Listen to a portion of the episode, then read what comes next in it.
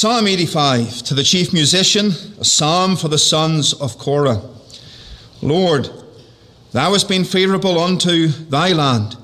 Thou hast brought back the captivity of Jacob. Thou hast forgiven the iniquity of thy people. Thou hast covered all their sin, Selah. Thou hast taken away all thy wrath. Thou hast turned thyself from the fierceness of thine anger. Turn us, O God of our salvation, and cause thine anger toward us to cease. Wilt thou be angry with us forever? Wilt thou draw out thine anger to all generations? Wilt thou not revive us again, that thy people may rejoice in thee? Show us thy mercy, O Lord, and grant us thy salvation.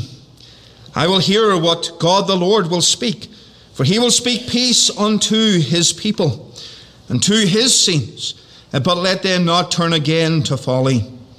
Eh, surely his salvation is nigh them that fear him, that glory may dwell in our land.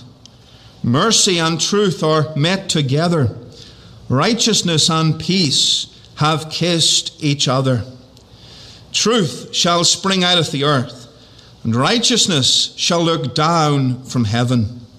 Yea, the Lord shall give that which is good, and our land shall yield her increase. Righteousness shall go before him, and shall set us in the way of his steps. Amen. May the Lord bless the reading of His word to our hearts this morning. Let us unite together in prayer. Let us ask for the Lord's blessing, the Lord's help to be upon us as we turn uh, to His precious word. Let us pray. Eternal God and our Father in heaven, we look to Thee this morning. We thank Thee, Father, for Thy word.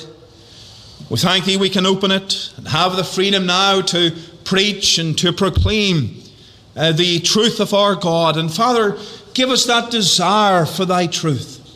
Give us that desire to hear Thee.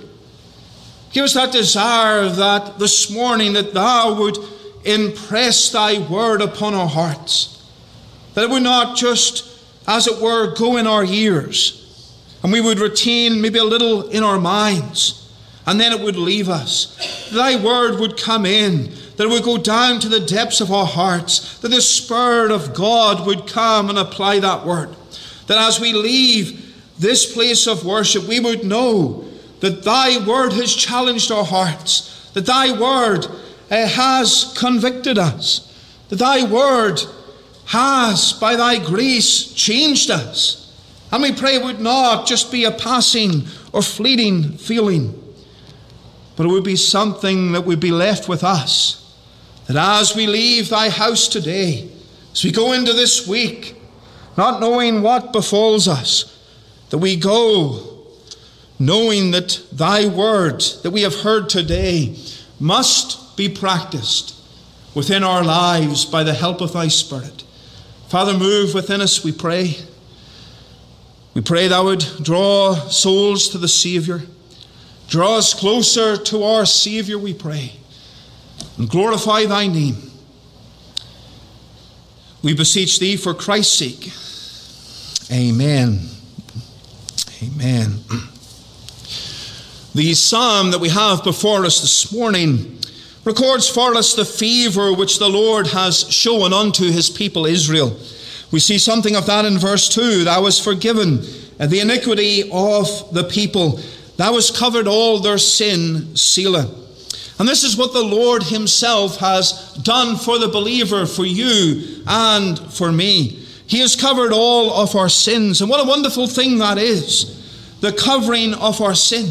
And oh, how our sin needs to be covered and needs to be dealt with by the Lord. And this covering is fundamental to a close walk and a relationship with God. You cannot be close to the Lord you cannot walk in his ways if there has not been this forgiving of iniquity and this covering of your sin. And this covering is fundamental to this close walk and relationship with God. And then we see something of a particular longing. and a desire that the Christian church ought to have. And we see this in verse 6. And the cry of the psalmist goes up Wilt thou not revive us again, that thy people may rejoice in thee? And in the Christian church, the subject of revival has been the topic of many conversations. The topic of hundreds and thousands of sermons, the theme of prayer meetings. There has always been a great emphasis placed by the church and by individuals upon the need for revival. And indeed, it is the prayer of the Christian church to see again God moving in his mighty power and saving precious souls. Our minds can look back to revivals that are now but a chapter in history. Times when God's Spirit moved in our nation and thousands were brought uh, to a saving knowledge of Jesus Christ. We can look back to uh, the United Kingdom that new revivals time and time again, outpourings of God over the generations. And maybe that is something that we don't have regarding history in Canada. Uh, but looking back, we have it as part of the history of Christ's church. And when a nation is revived, when souls within that nation are changed and saved by the power of God, there is a moral change that comes from that. There is a surge in church attendance. Drunkenness, immorality, crime, dishonesty, other reproaches to society are curbed. Integrity can be restored to a nation because of those within it who know and love the Lord as their Saviour. Just after the First World War, the British Prime Minister David Lloyd George, and if my history is right, he wasn't a particularly righteous man. I'm not this morning saying he's a godly and righteous man, uh, but I'm saying that he knew something of revival in the sense of information about revival.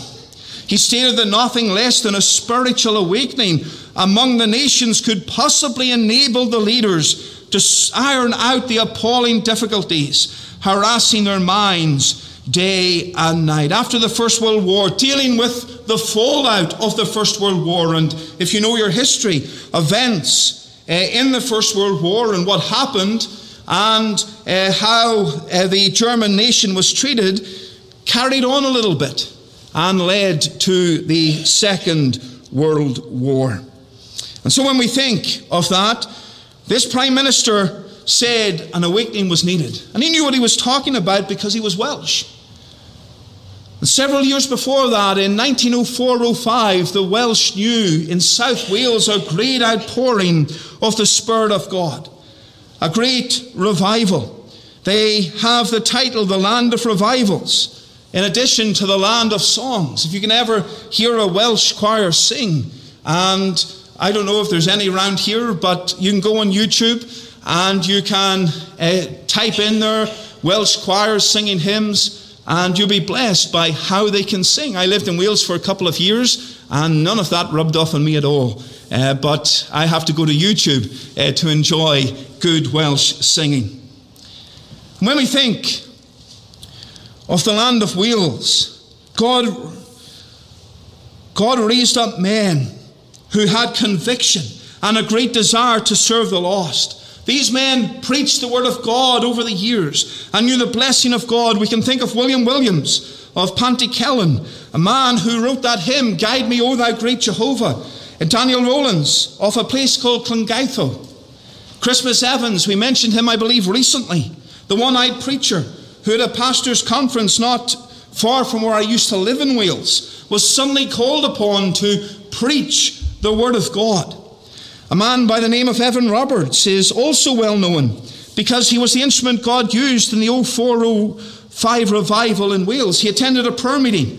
The evangelist prayed earnestly at the close of that meeting, Bend us, bend us, bend us, O Lord. And Evan Roberts himself repeated that. He left that meeting a changed man. He went back to his village in South Wales, a place called Loughor. And there, in that village, that town, there was a Free Presbyterian witness for many years in an old building that had been built just after the revival to accommodate the children for Sunday school. Such was the blessing of God. They needed to build a building just for Sunday school. And uh, that later was also used as a place of worship. And he went back to that town. He went back to his home church, a place called Moriah Chapel. I've been there, I've sat in the church, I've heard the story of the revival on a number of occasions in that place. And he spoke to the young people and he told them of the experience he had with God. And people walking past wondered why are the lights on in the church at such a late hour? What is taking place? And young men and women who had never before spoken about their faith in Christ were testifying and fearlessly speaking of Christ. And there were those who bowed in prayer and prayed. There was a church service the next day. And it was said that this chapel was not closed afterward day or night for many months. There came the news then that some of the most sinful characters in the village had been converted. They had went through gospel appeals by preachers for many years, but the Lord saved them. And they declared their newfound joy and gladness without fear of anyone. Down in the Welsh coal mines, the workers not only discussed the services, but they sang the hymns. They sang the hymns. That great hymn, Guide Me with Thy Great Jehovah, is sung very often at Welsh rugby games. And you can hear the crowd in the arena singing. Like if you would go to see the BC Lions and the place is packed full and they start singing a hymn, it would be a very strange experience. But in Wales, that stemmed from the godly heritage that they had. There was new life, new life. It's estimated that around a quarter of a million people were converted as a result of that revival, but sadly, it has declined. Many churches in Wales have been closed. Preaching has declined. The gospel is not proclaimed as it once was. But it is thrilling to read of the move of God in revival. The Bible has much to say about revivals and reformations. We can think of Acts chapter 1 and the apostles, they prayed.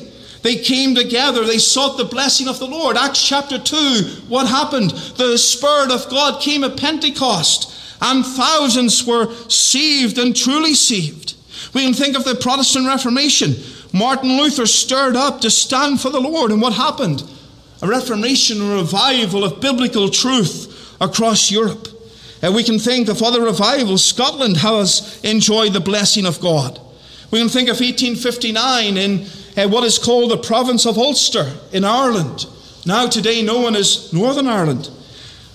And there in the county of Antrim, and there was a young man by the name of James McQuilkin who was saved in 1856. He was encouraged by his pastor to commence a Sabbath school in a place called Kells near Ballymena. And in 1857, him and his friends who felt their inadequacies, they met in the Kells schoolhouse to pray and to seek the Lord.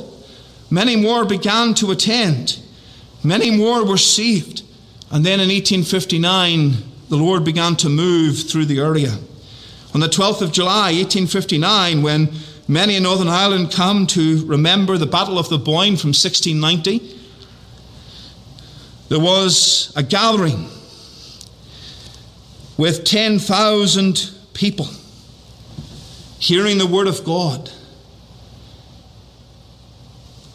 Later on, a month later, a few months later, there was a meeting not far from that spot at a racecourse. And that meeting, it wasn't a gospel meeting, it was a gathering at a racecourse to watch the races. 10,000 people attended normally. And in that revival year, there was only 500. There are many other places where men were struck down, where men realized realized their need of a Savior. There was religion. Men went to church. But there was no real faith in the Lord Jesus Christ. And the Lord moved in a great way. If you go to Northern Ireland today, you drive through towns and you'll see First Presbyterian Church and Second Presbyterian Church, and you'll see a Free Presbyterian Church.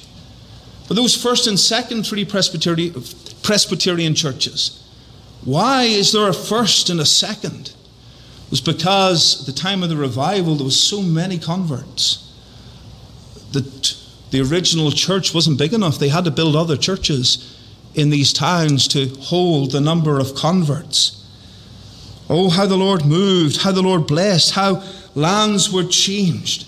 And there is a need for this today, a need for spiritual awakening. The psalmist prayed, and he prayed, Wilt thou not revive us again, that thy people may rejoice in thee?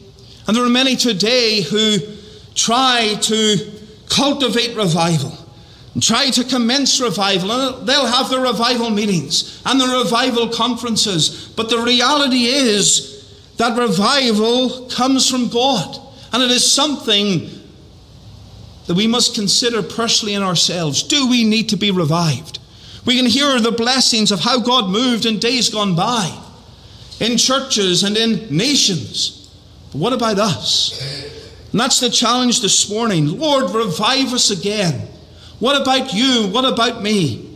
And that's our title, Lord, revive us again. And I want to consider yes, we can think of it as a church, we can think of it as a nation, uh, but let us think of it personally and individually. Lord, revive us again. Lord, revive me again. Revive my heart. Set my heart on fire for thee. And I want to ask three questions. You have them in your bulletin. And the first question is Do you recognize our constant need for revival? Do you recognize our constant need for revival? And that is something that is vital to us today. Do we see a need of this? When we read this verse, Psalm 85, verse 6, Wilt thou not revive us again? What is your reaction? Why do we need to be revived? Why is the psalmist talking about this? I don't need to be revived. Is that your reaction when you think of this verse? This is something, well, the psalmist needed it. I don't. And the church doesn't need it. And the nation doesn't need it. Dear believer, if that is your response, how wrong that response is, because we need it. We constantly need to be revived. The psalmist is recognizing in these words that there is a need for revival, there is a need for our dry, cold hearts to be revived. And in the context of this psalm, there is a need for the land and for the people to be revived again. There has been a deadness. And, dear believer, we need to acknowledge that within our hearts, often there can be a spiritual deadness. We can think of Revelation chapter 3, the church at Laodicea. What did the Savior say about that church? He said that they were lukewarm, neither cold nor hot. They were in need of being revived. They were going through the motions. There's no passion, no love. We can think of the church at Ephesus. They went through the motions. But there was a lack of love for the Savior. And the danger is that we, as God's people, can go through the motions. We come to church, we sing, we listen, we go home. We think nothing else about it. Yeah, we might not go out and get drunk. We may not sin in immorality. And we may not sin by stealing from our employer or stealing in regard to running our own business and stealing from people and from others. We may live our life according to the commandments of God to the best of our ability. But yet, what about our heart? Is it cold? Is it dead? we come to the house of God on the Lord's day, is that the only religion, to use that word, the only religion that we have all week? Or when we wake up on a Monday, are we desirous for the Word of God?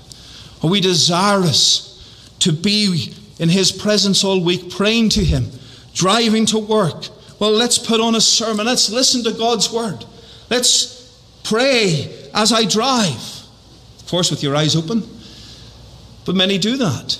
They pray. They may not close their eyes because they're driving, but inwardly they're praying and resting upon the Lord and thinking on His Word as they drive.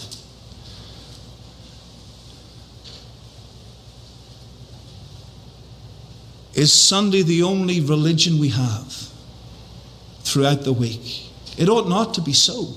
As God's people, there ought to be this joy in the Lord and this desire for Him. And the psalmist says, Lord, revive us again. revive us again. We can think of what Christ has done for us, what he has done for you. Think of his love and think of his grace and his death for you. And consider this. In light of what Christ has done in dying for your soul, in saving you, in taking you out of the miry clay, placing your feet upon the solid rock, redeeming you for time and for eternity, should you have a heart that is anything other than warm and hot toward Him? If I was walking by the side of the road and you came past on your bicycle and you had a collision, you were dying. And I came and I did first aid, I helped you. Don't be relying on me to do that, by the way, but by example, I did that. I saved your life. I gave you CPR. I kept you alive till the ambulance came, till they saved you. Took you to the hospital. There was a recovery period. You're back. Life is normal. And you come again and you completely ignore me and have nothing to do with me and never speak to me. Oh, he saved my life. But I haven't really talked to him since the day of the accident. He saved me. But I haven't spoken to him. I haven't asked him how he is. I haven't thanked him. I have no time for him, but he saved my life. He's done nothing wrong to me, only good. but he's not my friend. But how rude, how wrong would that be? Yet when we come to the Saviour, what about our hearts? He has done far more than a physical saving. He has redeemed us from our corruption and from our sin for all eternity. How do we treat Him? Do we love Him? Are our hearts burning with delight toward Him? It is easy to fall back to be hindered by sin. I want you to think of the book of Judges. The book of Judges reminds us time and time again I've maybe said before that when I taught in our children's meeting in our old church, my home church, many years ago was the first time I'd actually taught the children's story. And I was given a month of stories to do, and each one was on a different judge. And every week the story commenced. The children of Israel sinned against God. Every week it was like a broken record almost. Every week it was the same kind of introduction. The first week, the children of Israel sinned against God, and then God raised up a judge. And the second week, the children of Israel, after being saved, they fell into sin again, and God raised up somebody else. And the third week and the fourth week, the same thing happened. And what was going on in the book of Judges? The people were falling back, falling into sin. God delivered them. And then they and the next generation forgot. And they needed to be delivered again. And then they forgot. The next generation forgot. And they needed to be delivered again. And that shows the state of the human heart. We can forget about God. We can be easily hindered in our spiritual relationship with the God of heaven. Judges 2 reminds us that there arose a generation that knew not the Lord, verse 10, nor yet the works which he had done for Israel. It can happen. It can happen. We can grow cold. We can grow cold. We can think of Josiah, King Josiah. 2 Kings 22, verse 19, it says, Because thine heart was tender, and thou hast humbled thyself before the Lord. You see, they found when this king, this godly king, found or commanded the temple to be repaired, they found the book of the law, the word of God. It was read. And as it was read to the king, the king who was young and desiring to walk in God's ways, and as he heard the word of God, his ways changed. His heart was tender. Despite what he was doing, he needed change according to the law. He needed change despite the godly heritage he had. He needed change despite loving God and walking in his ways. He still needed to be revived and reformed and to go forward for God. And dear believer, whatever state your soul is in today toward God, whether you are on fire for him or you're cold, there needs to be change. There needs to be revival. There needs to be reformation. We should always be growing in our walk with God. Is your joy the same as what it was when you were saved? Is it less than what it was? It should be more. Is your love for Christ the same or less than when you were saved? It ought to be more. Is your desire to serve the Lord more less the same as when you were saved? It should be more. We should be growing in all of these things.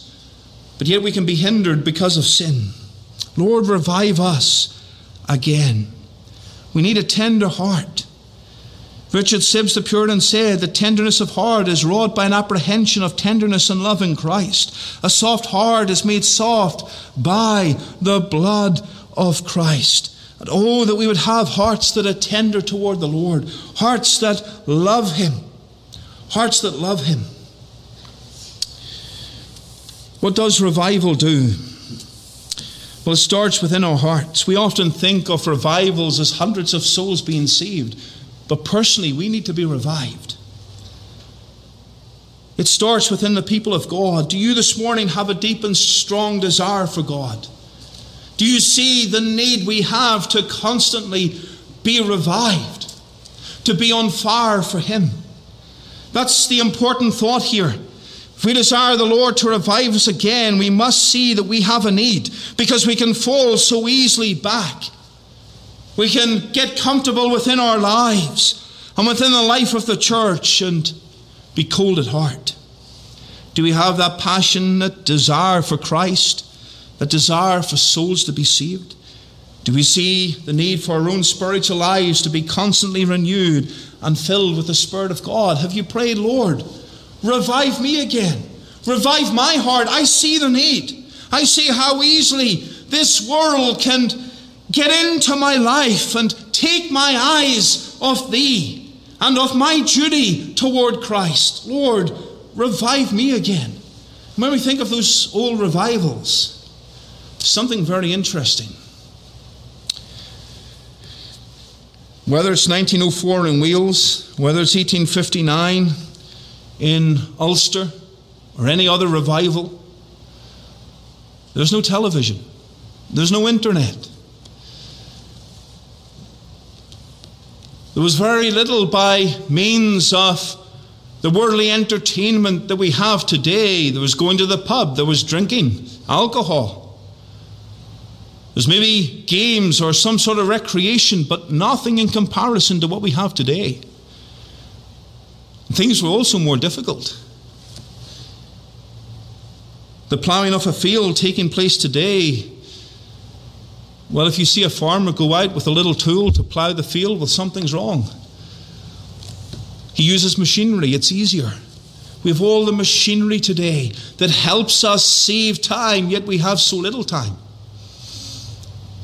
We have all the modern things that help us save time today, but yet we have so little time. How long would it take you to walk to church?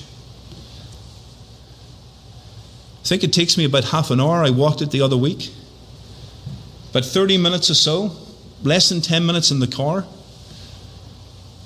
Imagine 100, 200, 300 years ago having to walk to church, even half an hour, or 40 minutes, or an hour, in the rain or in the snow, or whatever it might be, to get to the house of God. There were believers who had such a desire for God and for His Word that that's what they did.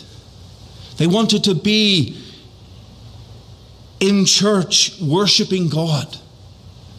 Morning and evening, rain, snow, sun, whatever it is. They wanted to be there and they walked.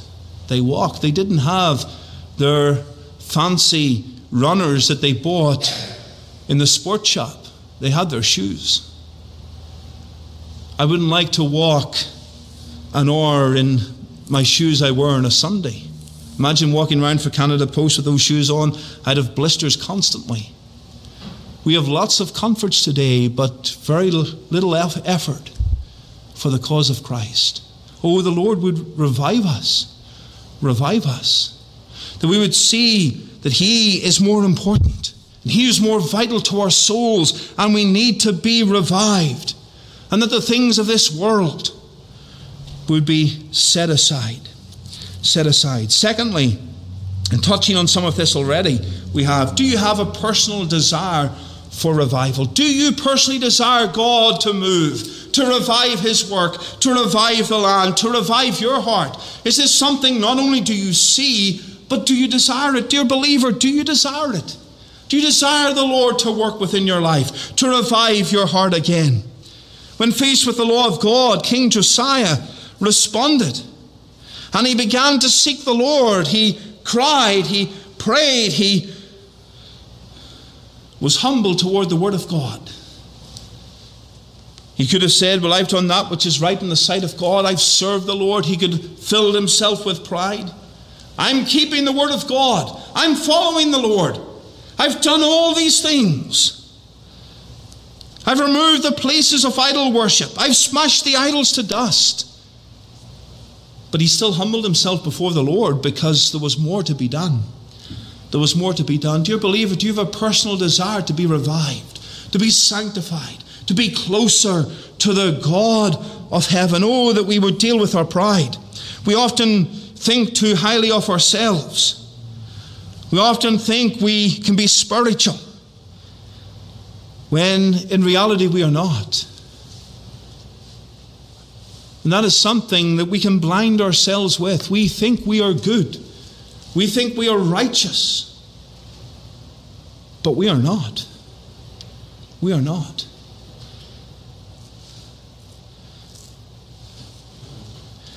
I've preached in meetings in the past and I've left those meetings thinking it was a good meeting and God is blessed and the people were favorable. And then I've looked maybe 10 years later over those notes and think, I thought, however, did I get into a pulpit and preach that sermon? It's absolutely terrible. It's terrible. If I was ever to preach that again, I would need to start from scratch.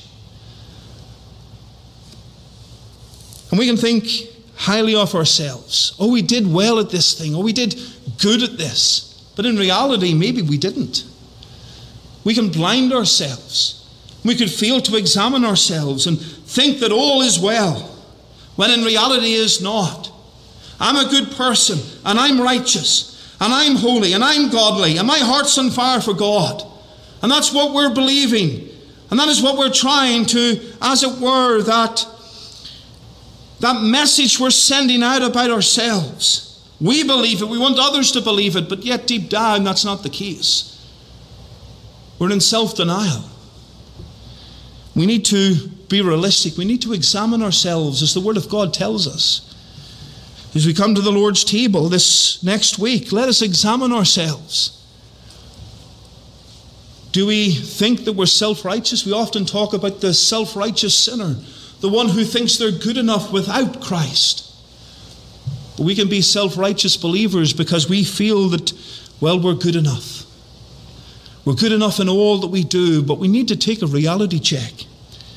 We need to deal with our pride. Spiritual pride makes us look at others and not ourselves.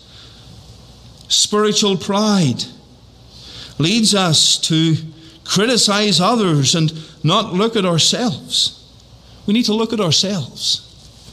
Do we desire personal revival? Do we need it? Do we desire it?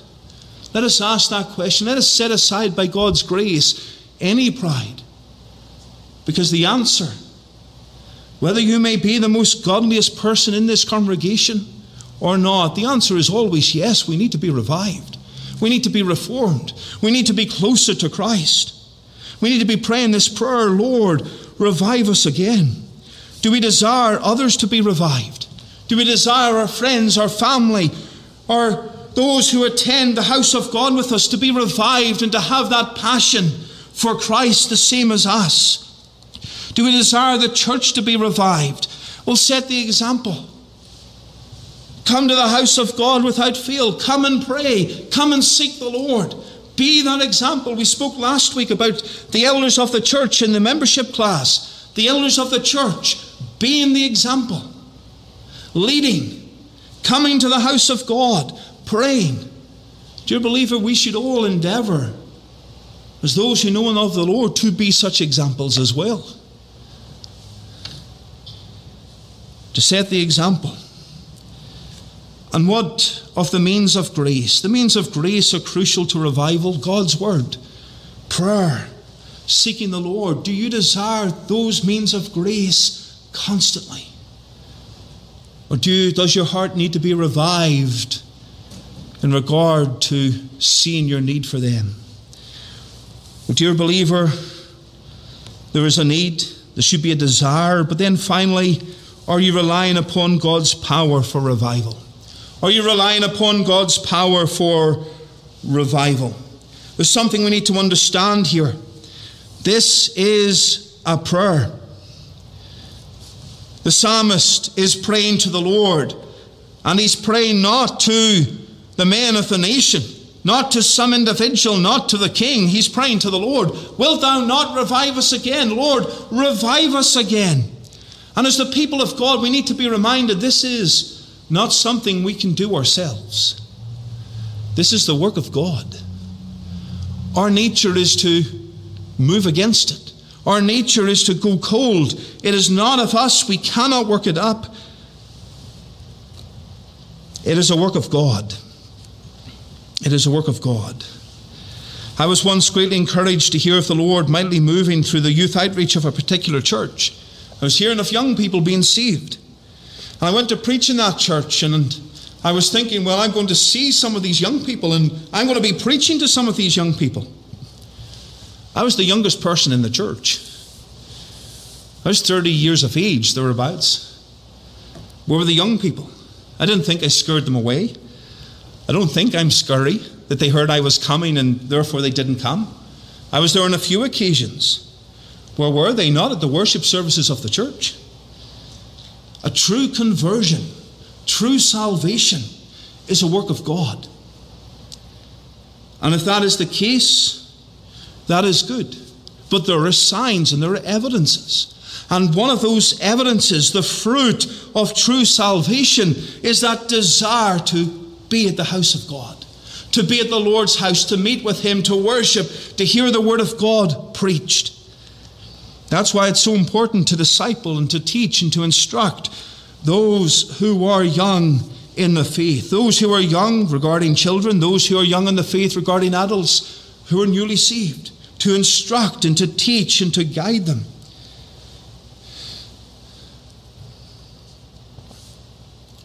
We need true conversions. We need a true work of God. The evidence of true revival is true godly fruit true spiritual fruit that God has given. What is the sign of true conversion? A desire to come to the house of God, a desire to serve the Lord, a desire to witness to the lost, a desire by God's grace to change your life, to put to death those sins, and to live for the Savior. True spiritual God given fruit. It is a work of God. But reforming, reviving, is a difficult work and we're not to give up. John Bond, the, the Puritan, the Puritan John Bond, he said this. And I was reading this quotation. I went to see who wrote it, and I thought, oh, that's interesting. But he said that some say, but there is great opposition. Many mighty stubborn enemies are against us. It's a difficult work, it's a struggle. It's a struggle to reform our lives and to seek the Lord and to be closer to Him and to do His work. He said, This is good evidence that you're about a choice piece of church work. Show me a reformation that went on without difficulties and obstructions. And he says, So these very crags and bogs which you pass through in the way, he said, are not discouragements. The hard times are not discouragements the waymarks. That is signs that you are right in the old Reformation way that ever hath been trodden. When we desire the Lord to work within our lives, to revive us, to reform us, to reform His church, It's a difficult work. The devil will seek to cause problems.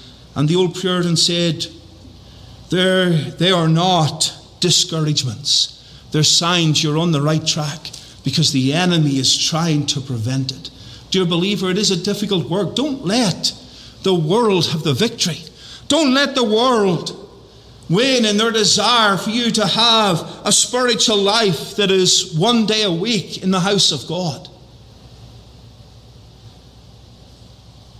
But look to the Lord for grace and help and strength, that your spiritual life will abound. That coming to the house of God on the Lord's day and listening to His word is, as it were, the highlight of an entire week that has been lived for Christ. Lived witnessing Christ, for Christ, lived in the word of Christ, lived serving Christ, lived for the glory of Christ. In Ulster in 1859, there was an old Presbyterian minister. He's a godly man who stood firm for the faith. It's another topic in itself. Great history there. His name was Henry Cooke. And before the revival, some years before, he wrote, and he said this, speaking to the context of Northern Ireland, but there are similarities with us today. He said, Let the dangers with which you are threatened lead you nearer to the God of salvation. We see dangers, we see threats in our nation. Let them lead us nearer to the God of salvation and render you more familiar with the throne of grace, looking for grace to help you in time of need. He said, The great fault of Protestants, the fault for which they have suffered, and if they discover it not and mend it not, for which they will suffer again, is their trusting in princes and men's sons, trusting in men and not in the living God. He said, Experience of the past should have taught us that we can't trust our destinies to man, to no individual. He says, Let us trust the Lord. Dear believer, that is true of us. No man has the answer. No man should be our sole trust, but the God of heaven. And so, therefore, let us desire reformation. Let us desire the reviving of our hearts, the reviving of the church of Christ. Let us rely upon the power of God. Let us desire Him. When we look at sin within our lives, can we conquer that sin ourselves? We need the power of God. Can we be a strong witness for Christ in our own strength? We need the power of God. And so let us pray, Lord, Lord, revive us again. Lord, reform us. Lord, bring us closer to Thee, that we may be that witness, that we may glorify Thee. Lord, do this work. May we have that desire to be closer to the Lord. May we have that desire to walk in His ways, to have our hearts revived time and time again. It is a constant need, a constant need. May we have that desire. May the Lord bless His word for His name's sake. Amen. Amen. Let us pray. Eternal God and our Father in heaven, we thank Thee for Thy word and for Thy goodness toward us. We pray that that would bless it to our hearts. We pray, O God, that we would have that desire to be revived, that we would not be satisfied, drifting in life, coming to thy house and practicing our faith just on one day of the week. But Father, every day may we have that close walk with thee how easy it is for our hearts to grow cold. Father, restore us, we pray. May we be revived. May we be set on fire for Thee. May each one here, beloved brothers and sisters in the Lord, know that renewing, that revival, that refreshing from Thee, to be closer to Thee. O Father, work within our hearts for Thy glory. Save those outside of Christ. Give them this desire too. Revive their hearts. And Father, we pray we would give Thee all the honour and all the glory. We beseech Thee now that would part us with Thy blessing. Go before us. We pray, O God, that Thou would bless this Sabbath day to our souls. May the love of God our Father, the grace of our Lord Jesus Christ, and the fellowship of God the Holy Spirit be with us all. Amen.